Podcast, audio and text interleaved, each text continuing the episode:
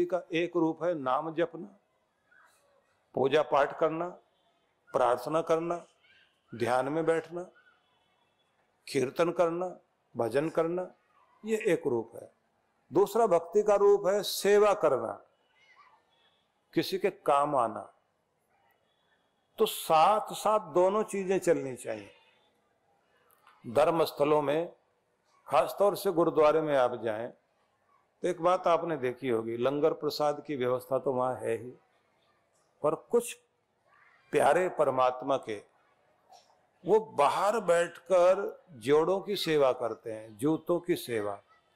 जूता उतार के कोई अंदर गया तो उसके जूते साफ करके चमका के रख देते हैं। अब आप सोचिए, क्या जूते चमकाने से भगवान खुश होता है? नहीं। फिर इससे क्या होता है? आपके अंदर नम्रता आती है। जितने जितने विनम्र आप होते जाएंगे, नीवे होके चलेंगे, परमात्मा का आशीर्वाद सबसे ज्यादा वही पाएगा। क्योंकि ये वो दर है जहां अकड़ने से बात नहीं बनती, झुकने से बात बनती है। इसलिए गुरु घर में प्रवेश करने का मतलब है नम्रता पाओ, नम्रता सीखो। जितनी नम्रता आएगी उतना आपको आशीर्वाद मिलेगा, क्योंकि भगवान के दर पर जाकर भी जो लोग लड़ाई झगड़ा, कलह कलेश, निंदा चुगली, आलोचना सब करते हैं, तो दुनिया तो जाके हॉस्पिटल में ठीक होती है। अगर कोई हॉस्पिटल से बीमारी लेकर आए तो उसका इलाज कौन करेगा?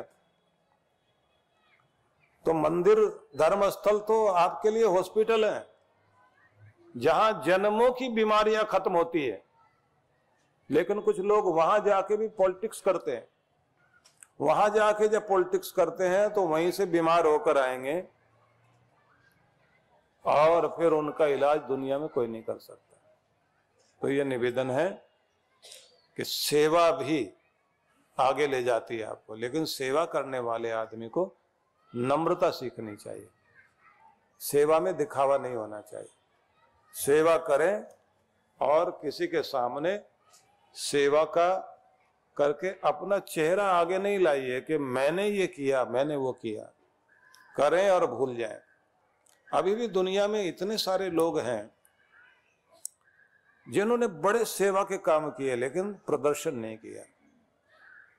अगर हम लोग अपने देश की बात करें तो अपने देश में भामाशाह से लेकर पहले तो कर्ण, महाभारत में ऐसा व्यक्ति हुआ है। ठीक है, वो दुर्योधन के साथ था, पांडवों का भाई था, लेकिन बहुत बड़ा दाता था, बड़ा दानी। इतना बड़ा दाता, इतना बड़ा दानी, उसने हर रोज सवा मन सोना दान करता था। इसलिए उसको बोलते हैं सोने के रथ वाला, रश्मि रथी, कि जो सोने के रथ पर बैठकर इस धरती से स्वर्ग में गया। ये भी कहते हैं कि प्रकाश के रथ पर बैठकर स्वर्ग की प्राप्ति की उस आदमी ने। जब कर्ण मरा तो कृष्ण भगवान भी उदास होकर बोले, आज इस धरती से दान का सूर्य अस्त हो गया। एक ऐसा सूरज अस्त हुआ है जो दाता था, दानवीर था। कर्ण महान था। तो अर्जुन ने कहा कि पहले तो आपने कहा कि इसको मारो, अब इसके मर जाने के बाद आप कहते हैं ये तो दानवीर था, सूरज था। तो भगवान कृष्ण कहते हैं किसी के मरने के बाद उसकी अच्छाइयां याद की जाती हैं, बुराई नहीं। इसकी गलती यही थी, ये बुरे आदमी के साथ खड़ा होकर अधर्म बढ़ाने में सहयोगी था, लेकिन खुद के जीवन में इसने जो कुछ किया वो बहुत ऊंचा किया। दाता था। भामाशाह हमारे देश में इतना बड़ा दानी व्यक्ति हुआ जिसने अपने देश को बचाने के लिए राणा प्रताप को बहुत बड़ा सहारा दिया था। अपना सारा धन, बहुत बड़ा खजाना था उसके पास। तो राणा प्रताप के पास गया और जाकर उसने कहा कि आपकी फौज के पास राशन नहीं है, लड़ने के लिए हथियार नहीं, क्योंकि पैसे की कमी है। तो ये लड़ाई सिर्फ आपकी नहीं है, देश की लड़ाई है। तो देश का सिपाही मैं भी हूं, तो मैं व्यापारी हूं, तो पैसे से लड़ाई लड़ सकता हूं। अब मैं साथ खड़ा होता हूं। उसने अपना सारा धन दे दिया। राजस्थान में जो वीरों के गीत गाए जाते हैं, वहां भामाशाह के भी गीत गाए जाते हैं। अपने बच्चों के लिए वसीयत करके मरने वाले तो बहुत हैं, पर इस धरती के लिए कुछ करके जाए ऐसे लोग दुनिया में बहुत कम होते हैं, जो दूसरों के लिए करते हैं, दूसरों के लिए वसीयत करते हैं, दूसरों के लिए जीते हैं। अभी भी इस दुनिया में कुछ लोग हैं, जैसे अमेरिका के एक बहुत धनी व्यक्ति हैं वारन बफेट। उस व्यक्ति के पास एक लाख करोड़ से भी कहीं ज्यादा संपत्ति है। उसने अपनी संपत्ति में से अस्सी परसेंट दान कर दिया। मतलब बीस हजार करोड़ अपने पास रखा, अस्सी हजार करोड़ तो सेवा में लगा दिया। और ये कहा कि अपने बेटे को नहीं दूंगा, तो बेटे से कोई नाराजगी नहीं उसको। वो कहता मैं चाहता हूं मेरा बेटा भी वारन बफेट बने, कमाने वाला बने। मेरा पैसा लेकर अमीर बनेगा तो खराब कर लेगा पैसे को। सीखे और दुनिया में तरक्की करे। ऐसे अनेक लोगों का वर्णन है, चाहे वो जापानी लोग हैं, अमेरिकन लोग हैं, ब्रिटिश लोग हैं। दान की बड़ी महिमा है और कमी नहीं रहती ऐसे लोगों के पास। भगवान उनको और आगे बढ़ाता है, क्योंकि छूटना तो सब यही है। कमाओ भी, लगाओ भी सेवा में। तो सेवा धन से भी, सेवा तन से भी, सेवा मन से भी।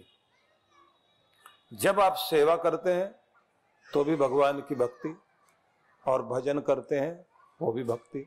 तो तन से भी, मन से भी, और अपनी वाणी से भी, और अपने ध्यान से भी परमात्मा की भक्ति करिए, सिद्धि पाइए।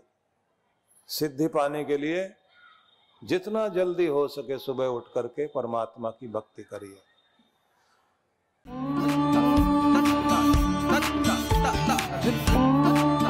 शिवरात्रि वाले दिन एक बहुत बड़ा आयोजन यहाँ होने वाला है।